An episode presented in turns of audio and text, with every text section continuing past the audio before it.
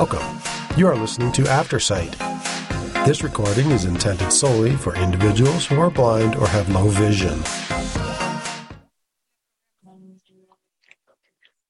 Hello, and thank you for joining us for the February twenty-sixth reading of Sports News. My name is Philip Bradbury. Well, as usual, there's a lot going on in sports, both on and off the field, and we've got a lot of things to catch up on, so let's get started. We're going to start with basketball. This article appeared February nineteenth by the Associated Press, and it appeared in publications worldwide from Waco, Texas. Brittany Griner's number forty-two jersey was retired by Baylor on Sunday when the two-time Associated Press National Player of the Year and Career Blocks leader attended a Bears home game for the first time since her senior season eleven years ago. The standout center even did an impromptu slam dunk. Griner was part of Baylor's forty and oh national championship team as a junior during the twenty eleven twelve season, the first of her consecutive Associated Press Player of the Year awards.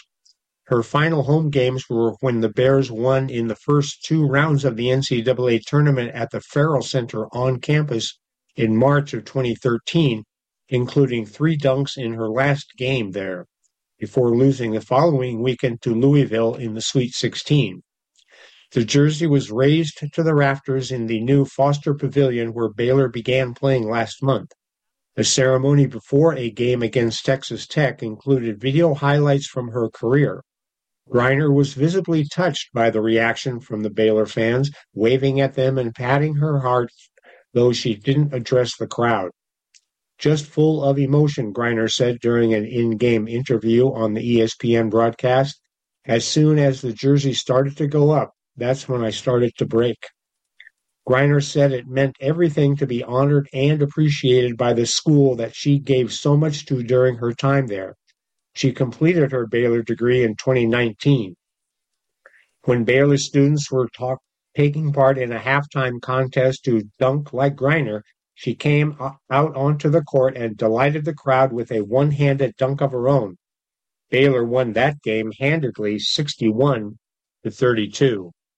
In one hundred forty-eight games over four seasons with Baylor, the six foot eight center averaged twenty-two point two points, eight point eight rebounds, and five point one block shots.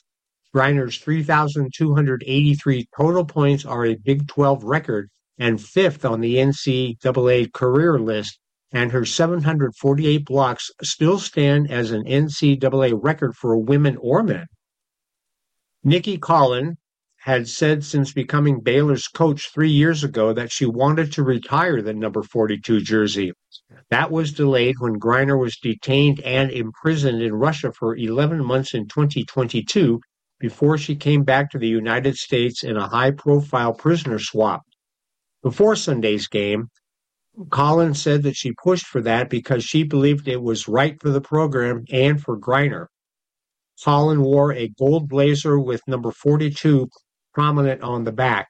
The jacket also had many of Griner's accomplishments stitched onto the sleeves. Griner's coach at Baylor was Kim Mulkey, who won three national titles in her twenty-one seasons with the Bears before returning to her home state as L S U's coach in April of twenty twenty-one. "I think it's awesome," Mulkey said on Saturday when asked about Griner's jersey being retired by Baylor.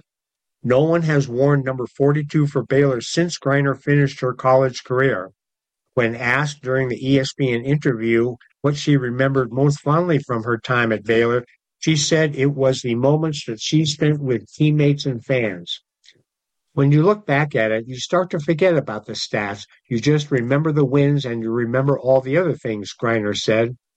Phoenix selected Griner number one overall in the twenty thirteen W N B A draft, and she has been a six-time All-Star while spending her entire career with the Mercury.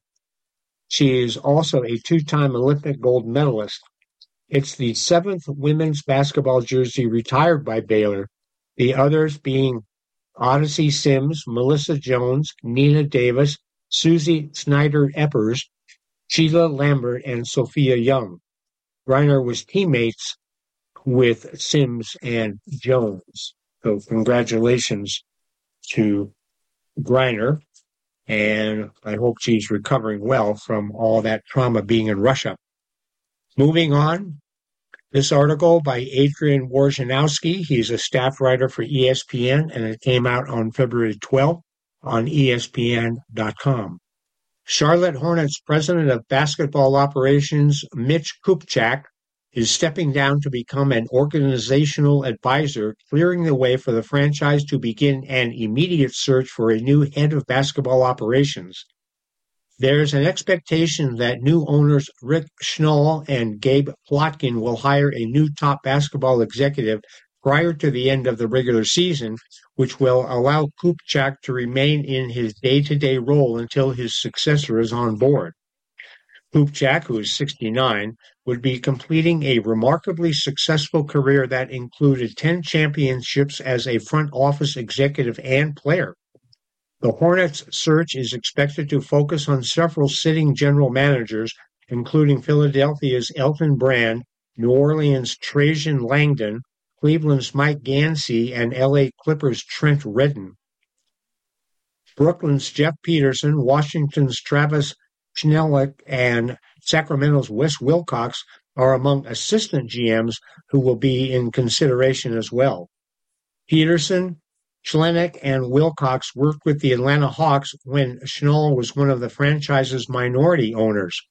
Schnall and Plotkin have started spearheading significant change and upgrades in the Hornets' infrastructure since purchasing a majority interest in the team from Michael Jordan for three billion dollars last August. The Hornets made several roster moves in recent weeks to start gathering draft assets and young players for a rebuild, including two future first-round picks in trades that sent out Terry Rozier and P J Washington. Rookie forward Brandon Miller has shown the promise of a future All-Star. The franchise has also embarked on a two hundred seventy-five million dollars arena renovation and plans for a new sixty million dollars practice facility. The Hornets are eleven and forty-one and have been largely decimated by injuries this season.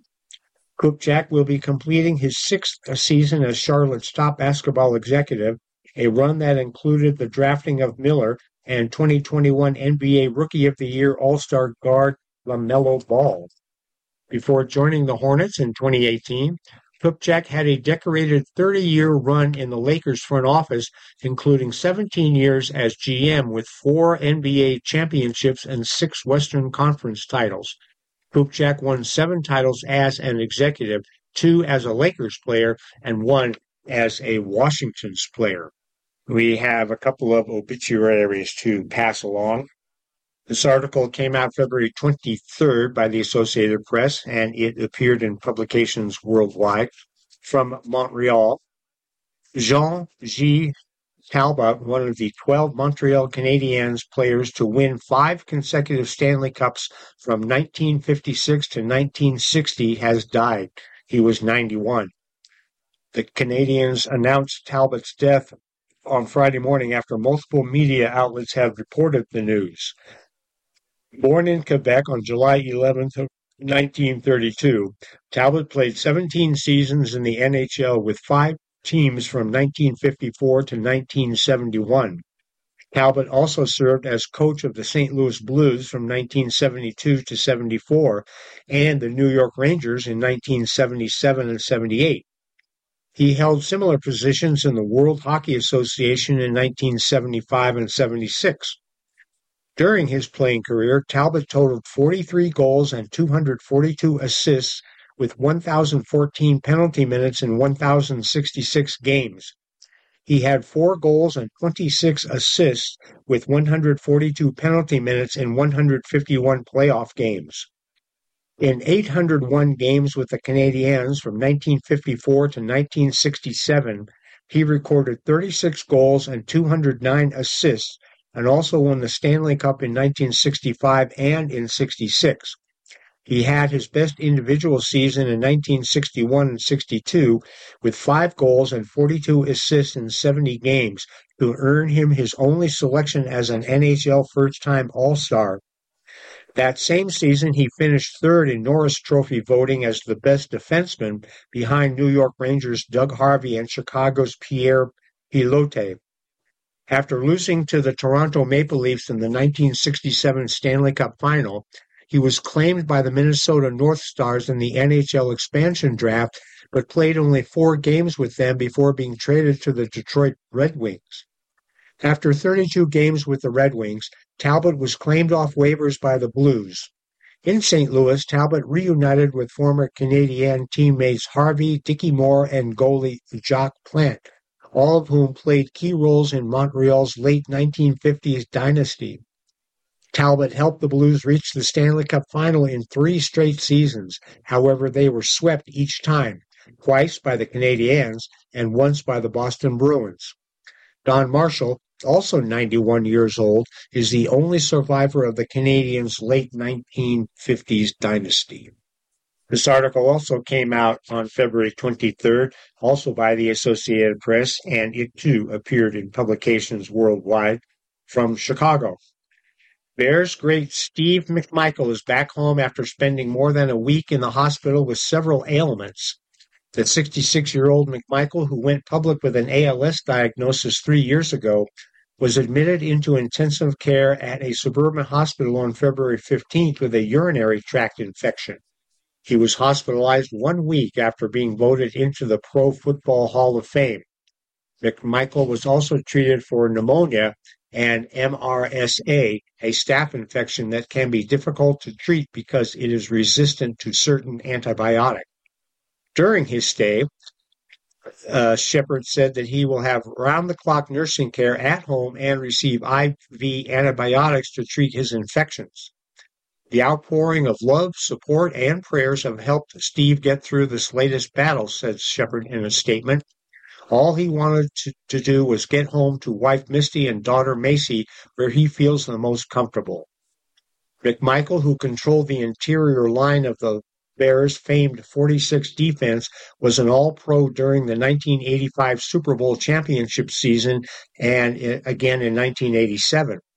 He played in a franchise record one hundred ninety-one consecutive games from nineteen eighty-one to nineteen ninety-three and ranks second to Hall of Fame Richard Dent on the Bears' career sacks list with ninety-two and a half.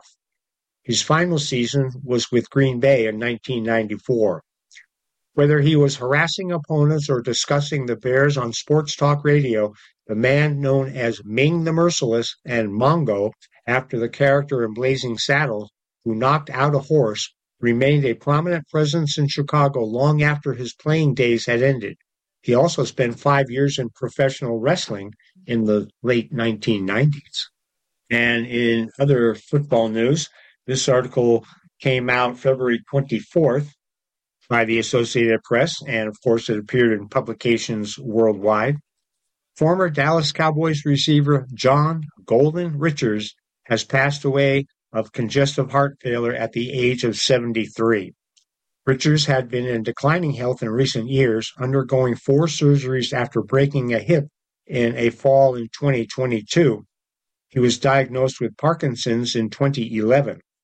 He has left us and gone to a better place, Doug Richards told the Deseret News. He fought pretty good there to the end until it was his time. A star at B Y U, Golden Richards was a second-round pick of the Cowboys in nineteen seventy-three, spending five-plus seasons in Dallas. He saved his biggest moments for the postseason, catching a touchdown pass that helped seal the Cowboys' Super Bowl twelve victory over the Denver Broncos. He also scored for Dallas in the nineteen seventy-five and nineteen seventy-seven N F C title games. Richards finished his career playing for the Chicago Bears in nineteen seventy-eight and seventy-nine, and then played for the Broncos in nineteen eighty. He is survived by two adult sons, Goldie Junior and Jordan, and a two-year-old grandson, Jet. And yes, Golden Richards is now in a better place. All right, continuing on, this is more of a local Denver area article. This article came out on February twenty-fifth by Sam Pena, and it appeared in the Denver Post from Lakewood, Colorado. The Colorado fencing community is in mourning after an accomplished wheelchair fencer was killed in a hit-and-run accident in Lakewood on Friday night. Terry Engdahl was a para-fencer and competed with the Denver Fencing Center, where he won several awards. Even though he's gone, I have a smile on my face because you can't help it when you think about every time he walked in the door, says Jatea Taylor, a friend of Engdahl's and fellow para-fencer. Taylor and Engdahl met a year and a half ago when Taylor began training as a wheelchair fencer. A Marine veteran, Taylor lost her leg in a training accident. After meeting Engdahl on her first day at the center, Taylor said he freely shared with her his fencing wheelchair. Our chairs are a part of our personality, and we get protective over our adaptive equipment, said Taylor. But Terry's like, no, you sit in it, you fence. He was always willing to share anything he had. Taylor found out about Engdahl's death on Saturday morning from their coach, Nathan Anderson. She said his passing was extra painful since the driver fled the scene. They have no idea what they took away from his family, from us as a fencing family, from the community, and all the joy that he brought to others, said Taylor. With the upcoming para-nationals and para-Olympic trials, Taylor said the team is now focused on honoring Engdahl's memory. None of us have an excuse not to be there because he would be there if he could, says Taylor. The Lakewood Police Department is searching for the driver who fatally struck Engdahl. The crash happened about around seven twenty-seven p.m. near the intersection of Kipling and West twenty-third Avenue.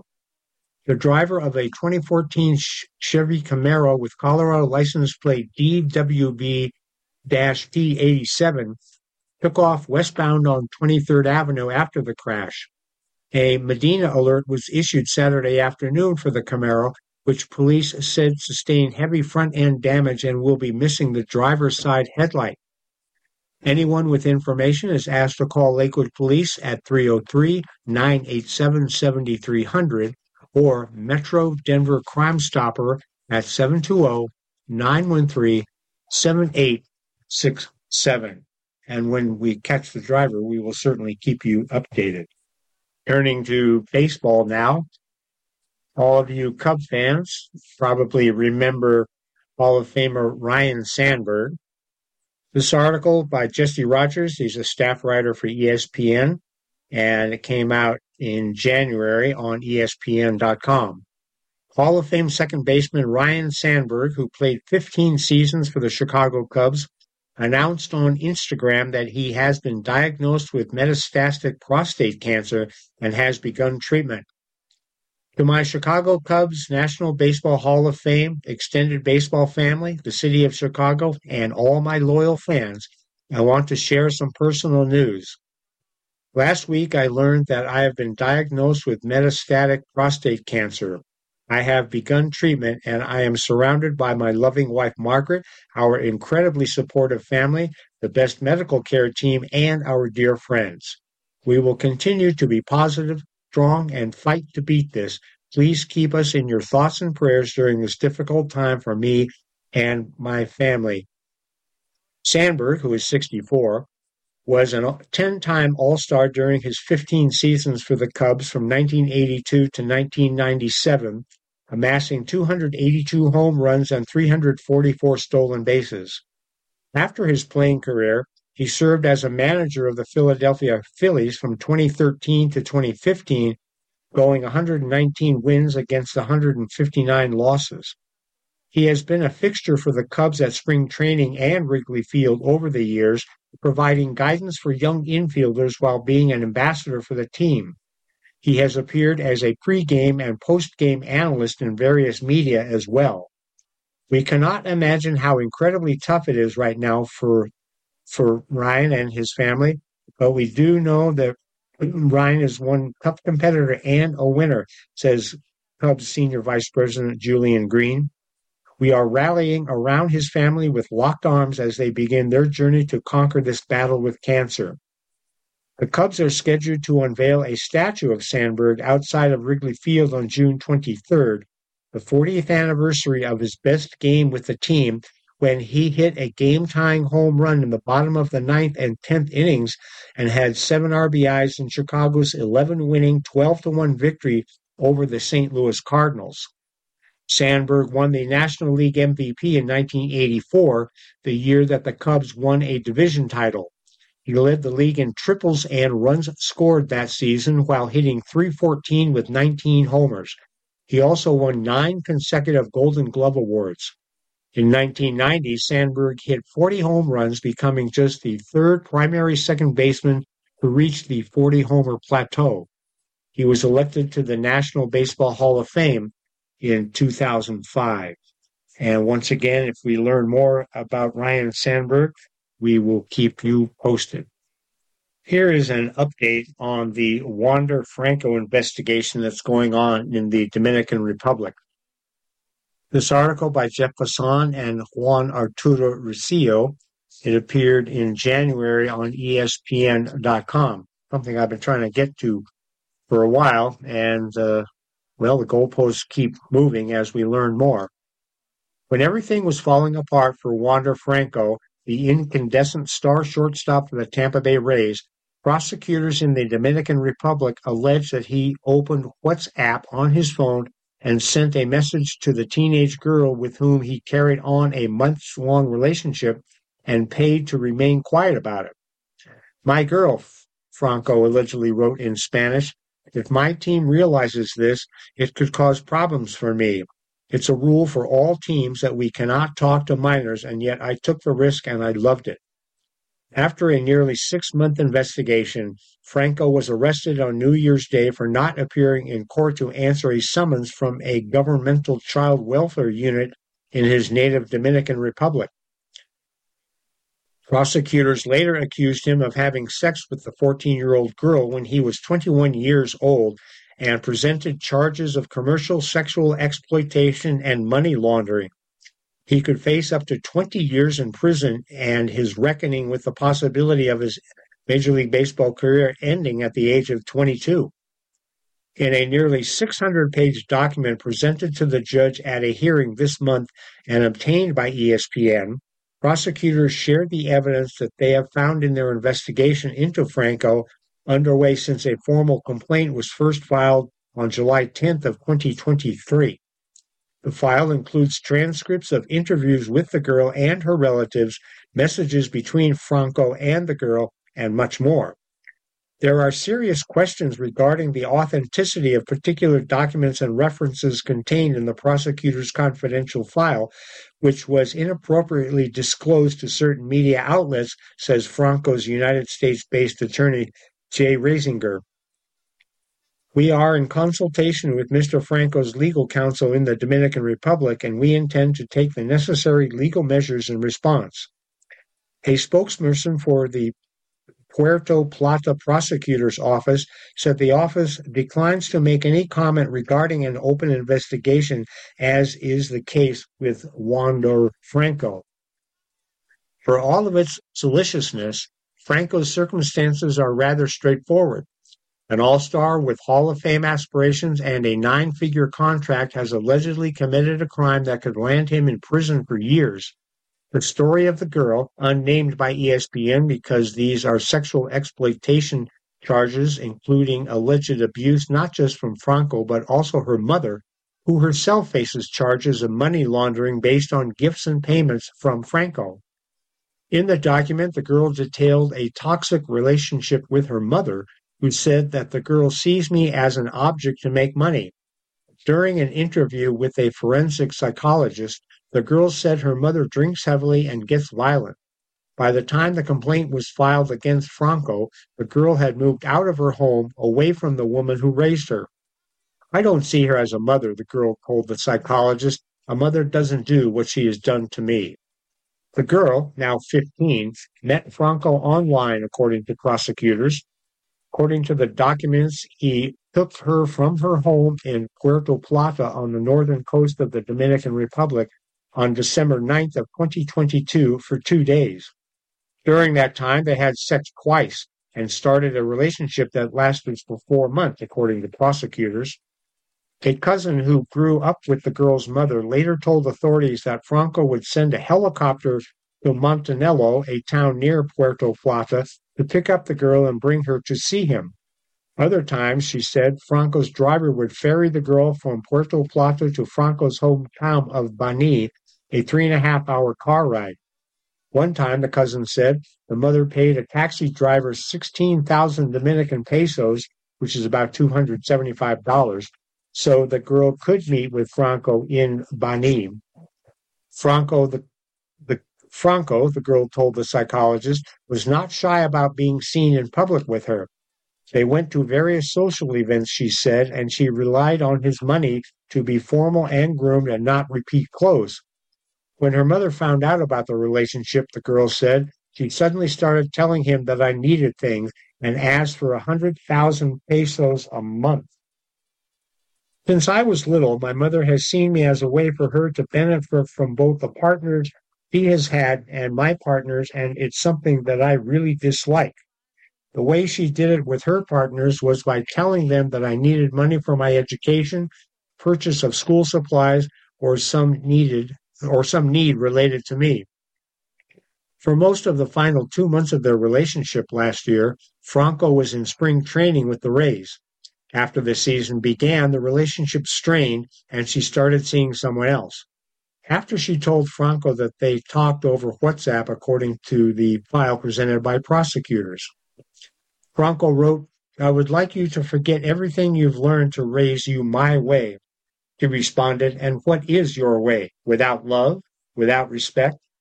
Franco replied, there was more to it, but just, but you're just a girl and you don't know how to get along with me, and that's why you failed. But I'll give you only one chance. You must be only for me. Don't look at anyone. I know you've been with someone else, but no one will know how to use you the way that I want. According to the documents, the girl said that she was upset by the conversation and contacted a reporter, after which her mother filed the official complaint to prosecutors in the Dominican Republic. I feel sorry because I didn't want to hurt Franco, the girl said. He was good to me. About a month later, allegations of the relationship leaked on social media on August fourteenth. Prompting Major League Baseball to investigate Franco. The league placed him on administrative leave for the remainder of the twenty twenty-three season. Meanwhile, the girl's relationship with her mother worsened. Another relative interviewed by authorities told prosecutors that the girl wrote a letter saying that she was going to kill herself, alarming family members. She moved out of her house, prompting her mother to file a kidnapping complaint. The mother alleged that the girl once pulled a knife on her, but the girl said both sides of the family know that she's the one who has always attacked me because she has alcohol problems, and when she drinks, you don't do what she, she wants. She gets violent. At a relative's birthday party in August, the girl saw her mother, who she said was drunk, according to the documents. That same day, the cousin said a person driving a Hyundai Sonata rolled by, recording the house. The mother called the cousin two minutes later and warned that people associated with Franco were going to kill everyone here in the house, said the cousin, who later realized that the car belonged to the girl's mother. In July and August, Franco had given the girl two point seven million pesos, which is about forty-six thousand U S dollars, to support herself until college. With it, she bought an iPhone, an iPad, her school uniform, supplies, and personal items. Her cousin helped her open a bank account to deposit the remainder, around thirty-seven thousand five hundred dollars. Franco had furnished the girl's mother with even more money. The mother's receipt of monthly one hundred thousand peso payments from Franco, about one thousand seven hundred dollars, and a new car, a twenty twenty-three Suzuki Swift, were discovered by prosecutors during a September raid. Authorities also found sixty-eight thousand five hundred dollars in American dollars and another eight hundred thousand pesos, which is about thirteen thousand seven hundred dollars, in her home. The investigation continued, and in late December, police sought to question Franco, who had returned to the Dominican Republic in December after being placed on leave. They looked for him at his home and his mother's, then at his uncle's. Police told Franco's wife that he needed to appear at the prosecutor's office on December twenty-eighth. He didn't show. He was, and it, he was the same December twenty-ninth when he finally met with authorities on January first. He was booked and remained in jail through January eighth, when he paid bail after the prosecution's hearing a few days earlier for, for coercive measures, a pretrial procedure in which officials tried to prevent the accused from fleeing, destroying evidence, or intimidating accused, accusers and witnesses. After the allegations surfaced in August, the girl posted on social media, quote, "Look, I'm going to tell you in confidence why I do all this. He used me, and as you saw in the messages, he bribed me a lot, and they took me out of school that I was in because of him. He has damaged my life, and he has not even tried to fix it," end quote. She then deleted all her accounts. Franco denied the allegations on Instagram Live that day and hasn't spoken officially since. His only comments were during a break at the hearing, telling reporters, "It's all in God's hands." If he's found guilty, he faces a potentially lengthy suspension from Major League Baseball, after which securing a visa to allow him to play Major League Baseball could be even more complicated. Both the Rays and the league declined to comment for this story, citing the ongoing investigations. It's a dramatic fall for a player around whom the Rays thought that they would build their franchise. Franco dropped out of school at twelve years old to pursue a baseball career full-time. A switch-hitting shortstop with power and speed, and the nephew of a former big leaguers Eric and Willie Abar, he fetched a three point eight million dollars bonus in twenty seventeen to sign with the Rays and debuted with them in twenty twenty-one just after he turned twenty. The Rays gave him an eleven-year, one hundred eighty-two million dollars extension that autumn, just seventy games into his major league career. But his true breakout came in the twenty twenty-three season, when he was named an All-Star for the first time. Whether Franco can make a case to collect the one hundred seventy-four million dollars that Tampa Bay, Tampa Ray Bay owes him for the final nine years of the contract remains unresolved. If Franco can't play because he's in prison, the Rays could get out of the deal, arguing Clause seven point B point one of the league's Uniform Player Contract, which states, quote, "Teams may terminate this contract if the player shall at any time fail, refuse, or neglect to conform his personal conduct to the standards of good citizenship," end quote. Until a trial, and that won't come for months, as prosecutors have up to six months to investigate, Franco is free to leave the country as long as he checks in with police once a month. Officials in the Dominican Republic are divided on how to approach Franco's prosecution. Some would prefer charges of statutory rape to the counts of sexual exploitation and money laundering. The judge in the case, Romaldi Marcelino, suggested that Franco instead face counts of sexual and psychological abuse, suggesting the prosecution is being tougher on Franco because he's an M L B player. Sexual abuse convictions carry a two to five-year prison sentence. In the meantime, the girl awaits resolution. "I just wanted to talk," she told the psychologist, "because I want all of this to end." So, obviously, we will keep you posted as things approach a trial date. Here's an interesting article. This was compiled by the E S P N News staff on February twenty-first and was published on E S P N dot com. Major League Baseball expansion is coming. It's just a matter of when and where. While the timeline for Major League Baseball to go to thirty-two teams remains a bit murky, Commissioner Rob Manfred recently said that he hopes to have a process in place for the league to expand to thirty-two teams before he retires in twenty twenty-nine. There are plenty of candidates to land one of the franchises when the sport does expand, headlined by a pair of cities that have moved to the front of the line. Is your city one of the places that baseball could be eyeing? We asked our Major League Baseball reporters to break down the cases for and against the leading options. Austin and San Antonio, Texas. City population of nine hundred sixty-one thousand eight hundred fifty-five in Austin and one point four million for San Antonio. The metro area population of Austin is two point four million, while it's two point six million for San Antonio. T V market ranking is thirty-fifth for Austin and thirty-first for San Antonio. Most likely nickname? Austin has the largest urban bat population, so the Austin Bats is a strong option, but they would have to share it with the minor league team in Louisville. Most likely stadium location? According to Austin journalist Brian Parker, the area east of the city could work. It includes a newer toll road, and it's where Tesla has headquarters as well as where the airport's located. A case for Austin-San Antonio. Because these two cities are so close in proximity, we'll focus on Austin and San Antonio together for a potential expansion team. With that in mind, the case for Austin isn't a hard one to make. It's one of the largest U S markets without an existing N F L, N B A, or M L B team, and it's still growing, recently moving into the top ten in population. It also has an expanding tech and big company community, which includes Apple and Amazon, among many others.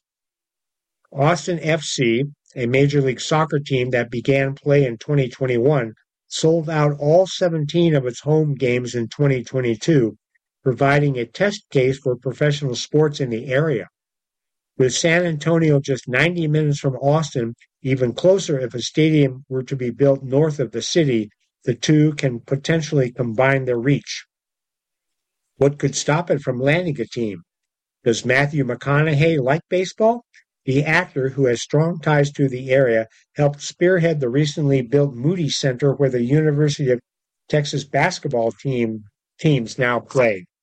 A similar commitment could help the concept of Major League Baseball in Austin gain ground, but a local ambassador has yet to emerge.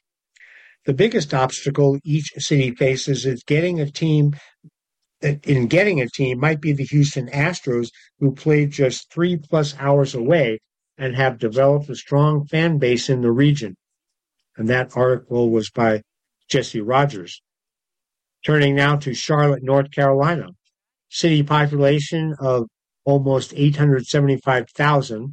The metro area population is two point seven million. And their T V marketing rank is twenty-one. Most likely nicknamed, the Charlotte M L B project lists the Charlotte Aviators as a possibility. Most likely stadium location, there is no clear choice here.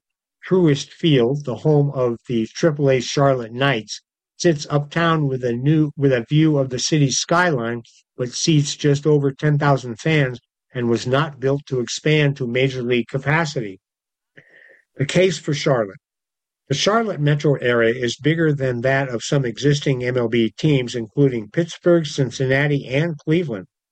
Charlotte already has proved that it can support multiple professional sports teams with an N F L, N B A, and M L S team all located in the city, and that doesn't include the Carolina Hurricanes, who play just over two and a half hours away in Raleigh.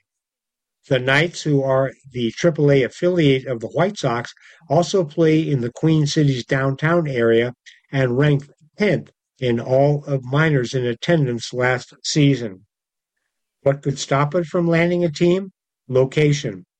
It is extremely unlikely that Major League Baseball would add two teams in the same region when it expands, and at the moment, Nashville appears to be at the front of the line to land such a team. The Music City has demonstrated more organized interest to bring an M L B team than Charlotte has, so the Charlotte M L B project, a movement to bring baseball to Charlotte, would have to kick into high gear to close the gap. That article also by Jesse Rogers. Mexico City. The city population is nine point two million. The metro area population is twenty-one point eight million. And there isn't a marketing uh, rank for their T V. The most likely nickname is the Red Devils. The Red Devils are a very successful Mexican League team that plays out of the city's biggest ballpark, the Alfredo Harp Helu Stadium. And the locals have thrown around the idea of a future M L B team taking that nickname, though that might not fly given the controversy surrounding the Tampa Bay Devil Rays nickname. Most likely stadium location would be Alfredo Harp Helu Stadium, the place that hosted the first regular season M L B series in Mexico City last year and will do so again this year. Colorado Rockies and the Houston Astros will play two games there in late April. The ballpark opened just five years ago, but it has a seating capacity of only about twenty thousand and would have to expand in order to host major league teams on a regular basis. The case for Mexico City. It's right up there with the Sao Paulo, Brazil, as the largest city in the Western Hemisphere. Mexico City is vibrant and diverse, and the people there love baseball, especially after Mexico's thrilling run through the World Baseball Classic last spring. Tickets for last season's two-game series between the San Francisco Giants and the San Diego Padres, which marked Major League Baseball's first regular season series in Mexico's capital city, sold out in less than an hour. The atmosphere at those games was electric. On opening day last season, more than thirty percent of Major League Baseball rosters were composed of Hispanic players. Because of the interest in the sport in Latin America, putting an expansion team in the region makes too much sense, and having one in Mexico would be far more feasible than having one in Cuba, the Dominican Republic, or Venezuela for a myriad of reasons. What could stop it from landing a team? A lot, unfortunately. The most prominent reason might be the limits on revenue that can be drawn in a country where its currency is exceedingly volatile and the people who live there earn far less than they, than they do in the United States or Canada. Mexico City's reputation for high crime rates, whether fair or not, might make it difficult for a team there to attract top-tier free agent talent, as might as might the fact that the city is located roughly six hundred miles south of any U S city. The stadium sits at a whopping seven thousand three hundred forty-nine feet above sea level, more than two thousand feet higher than even Coors Field, but a bigger problem might be that it does not have a roof, given the amount of rain that falls on Mexico City in the summer. M L B Com- Commissioner Rob Manfred also said leading up to last year's Mexico City series that he has never been close to the idea of Mexico as an expansion opportunity. And that article was compiled by Alvin Gonzalez. All right, Montreal. City population of one point seven million, metro area population of four point two million, and they don't have a T V marketing rank. Most likely nickname are the Expos. This is one part of the process that's never been murky in Montreal, where the vibe among the pro-M L B crowd has always been more bring back the Expos than we want an expansion team. The most likely stadium location is very much up in the air. The Peel Basin site that had been floated as a possible stadium location has more recently been targeted for housing development. Oversized and underused Olympic Stadium is set to be renovated, though that appears more for general use than anything Expos-related. The case for Montreal? After a string of M L B-related disappointments, Montreal needs baseball to make the next first move by launching a formal expansion process.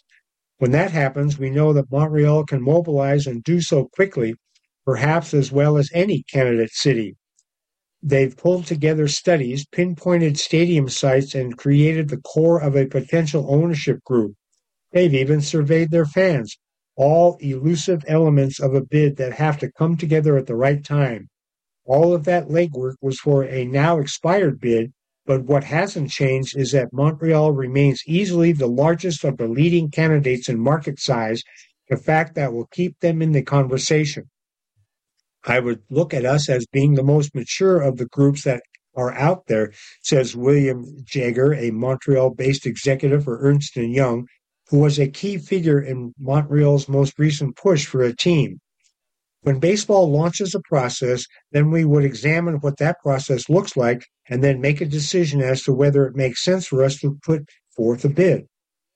What could stop it from landing a team?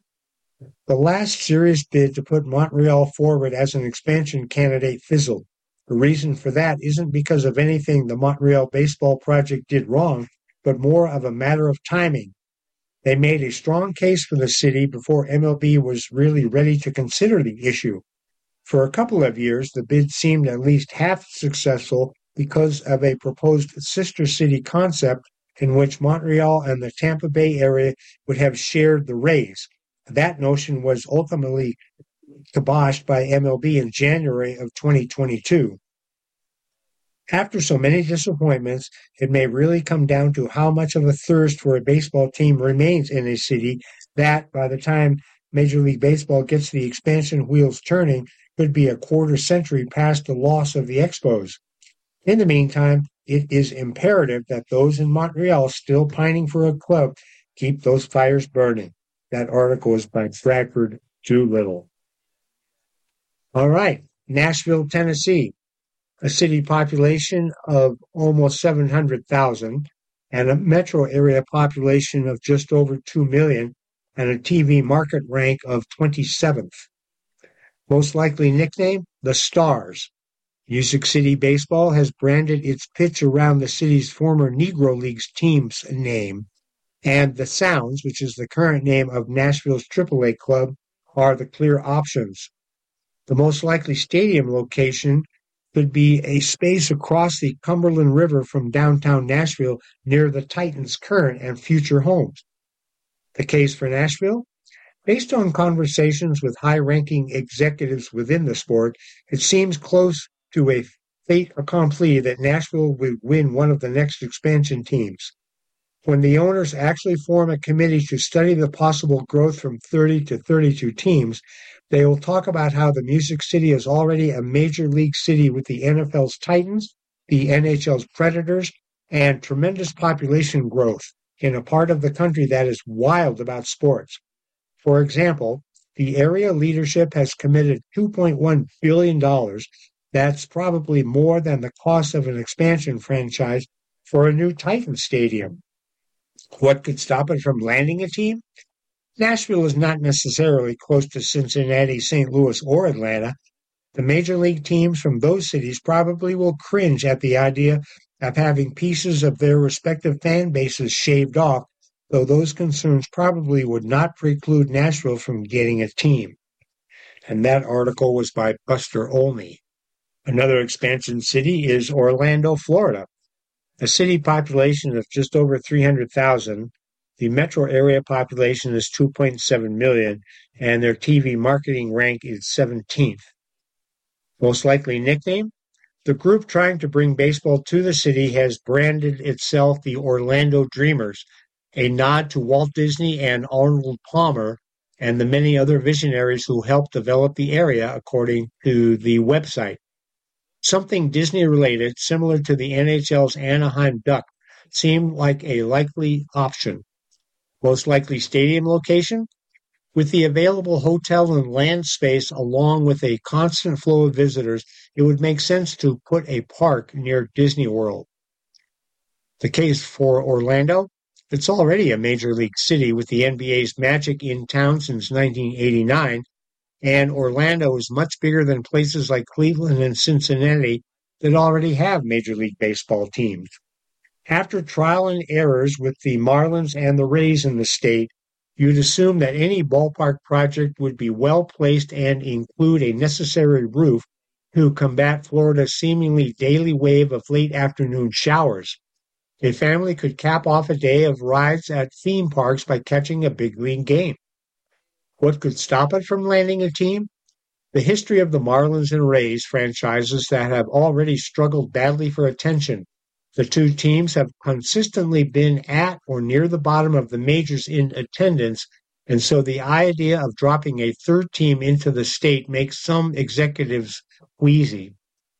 There's no way that you'd put a third team in Florida, says one evaluator. No way. And that was by Buster Olney. Portland, Oregon. City population of six hundred fifty-two thousand. Metro area population of two point five million, and their T V marketing rank is twenty-two. Most likely nickname? Former Nike executive Craig Cheek and former Trailblazers broadcaster Mike Barrett head the Portland Diamond Project and have decided to avoid a team name for now. We'll involve the fans in that for sure, Barrett said. The Portland Beavers were the longtime Pacific Coast League team, but that's also the nickname of the Oregon State University sports teams, so a different name seems likely. the most likely stadium location, Cheek and Barrett believe this is one of the group's top selling points as they're zeroing in on one hundred sixty-four acres at what is now the Red Tail Golf Center in suburban Beaverton, located about a mile from Nike headquarters. How does Swoosh Stadium sound? You get to dream big when you have one hundred sixty-four acres, Cheek said, and the P D P is envisioning a sports, entertainment, and business complex that would be the largest ballpark district in America and more than twice the size of the Battery Ballpark development that has been a major success for the Atlanta Braves. The state also has about three hundred million dollars in state bonds to issue to support a stadium project, paid for with a jocks tax. The case for Portland? If Major League Baseball puts one team in the West and one in the East, that makes Portland a front-runner. Portland is also the largest market in the country with just one of the four major pro sports teams. We are an underserved sports market, Barrett says. The Trailblazers have been enormously popular for decades, and both the men's and women's soccer teams in M L S and the N W S L play to sell out crowds. With Major League Baseball likely to realign to eight divisions of four teams after expansion, the Portland team would also create a natural rival for the Seattle Mariners and make travel easier for the rest of the league. M L B loves its rivalries, Barrett points out. While the Beavers last played to meager crowds in twenty ten, finishing last in the P C L in attendance, the P D P has a mailing list of seventy-five thousand people, with two-thirds of those fans saying that they would be willing willing season ticket buyers. P D X baseball merchandise with a P logo from the original Portland minor league team from the late eighteen hundreds has been a big seller. I don't think any of the other cities out west have put in as much time or energy and are as turnkey ready as we are, Cheek says. But what could stop them from landing the team? Besides concerns about whether Portland is a baseball city, who is the owner? Cheek and Barrett say that they have local investors attached to the tune of hundreds of millions of dollars, and once a real estate deal is secured, they will announce an ownership. You can expect some real estate developers to be involved, along with quarterback Russell Wilson and wife Sierra, Sierra who are already investors. That article by David Schoenfeld. Well, we are running out of time, and we have four cities left: Raleigh, North Carolina, San Jose, California, and Salt Lake City. So let's turn, we'll get to those next week. So let's turn back to the Jackie Robinson statue that got stolen uh, a few weeks ago. This article by Anthony Oliveri came out on February twenty-third on E S P N dot com uh, from Wichita, Kansas. The bronze cleats from a Jackie Robinson statue that was cut at the ankles and stolen last month will be donated to the Negro Leagues Baseball Museum in Kansas City, Missouri. And that's from the league's executive director. We thought it was the absolute right thing to do, says Bob Lutz, who founded and operates League forty-two, which was named after the Baseball Hall of Famer and civil rights icon. It's looking like the cleats will be delivered by April eleventh, definitely before Jackie Robinson Day on April fifteenth. Bob Kendrick, president of the Negro Leagues Baseball Museum, said that there are plans to have a ceremony when the cleats arrive at the museum. Kendrick said the cleats likely will be displayed alongside a historical marker from Robinson's birthplace in Cairo, Georgia, a marker that was damaged by gunfire in twenty twenty-one and was also donated to the museum. We have a story to tell, Kendrick said. The statue, which police said was valued at seventy-five thousand dollars, was stolen from McAdams Park, where League forty-two plays its games. Police said they don't believe the crime to be racially motivated based on what they know at this time. Instead, according to police, it's believed that it was motivated by the financial gain of scrapping common metal. Using surveillance video, police said that there were at least three individuals present when the statue was cut, leaving the bronze replicas of Robinson's cleats behind. On February thirteenth, police announced the arrest of Ricky Alarete, who's forty-five. He was charged with felony theft valued at over twenty-five thousand dollars, aggravated criminal damage to property, identity theft, and making false information. A Wichita police officer told E S P N that he believes there will be more arrests in the case. Well, that's all the time we have for sports this week. Thank you for joining us with this edition of Sports News. My name is Philip Bradbury. If you enjoyed this program, please register for our free services at w w w dot aftersight dot org or by calling three oh three, seven eight six, seven seven seven seven.